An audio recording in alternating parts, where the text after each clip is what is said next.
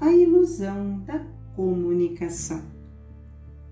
Paradoxalmente, se por um lado crescem as atitudes fechadas e intolerantes, que em face dos outros nos fecham em nós mesmos, por outro, reduzem-se ou desaparecem as distâncias, a ponto de deixar de existir o direito à intimidade.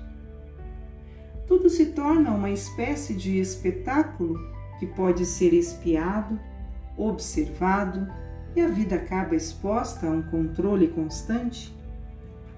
Na comunicação digital, quer-se mostrar tudo e cada indivíduo torna-se objeto de olhares que esquadrinham, desnudam e divulgam, muitas vezes anonimamente.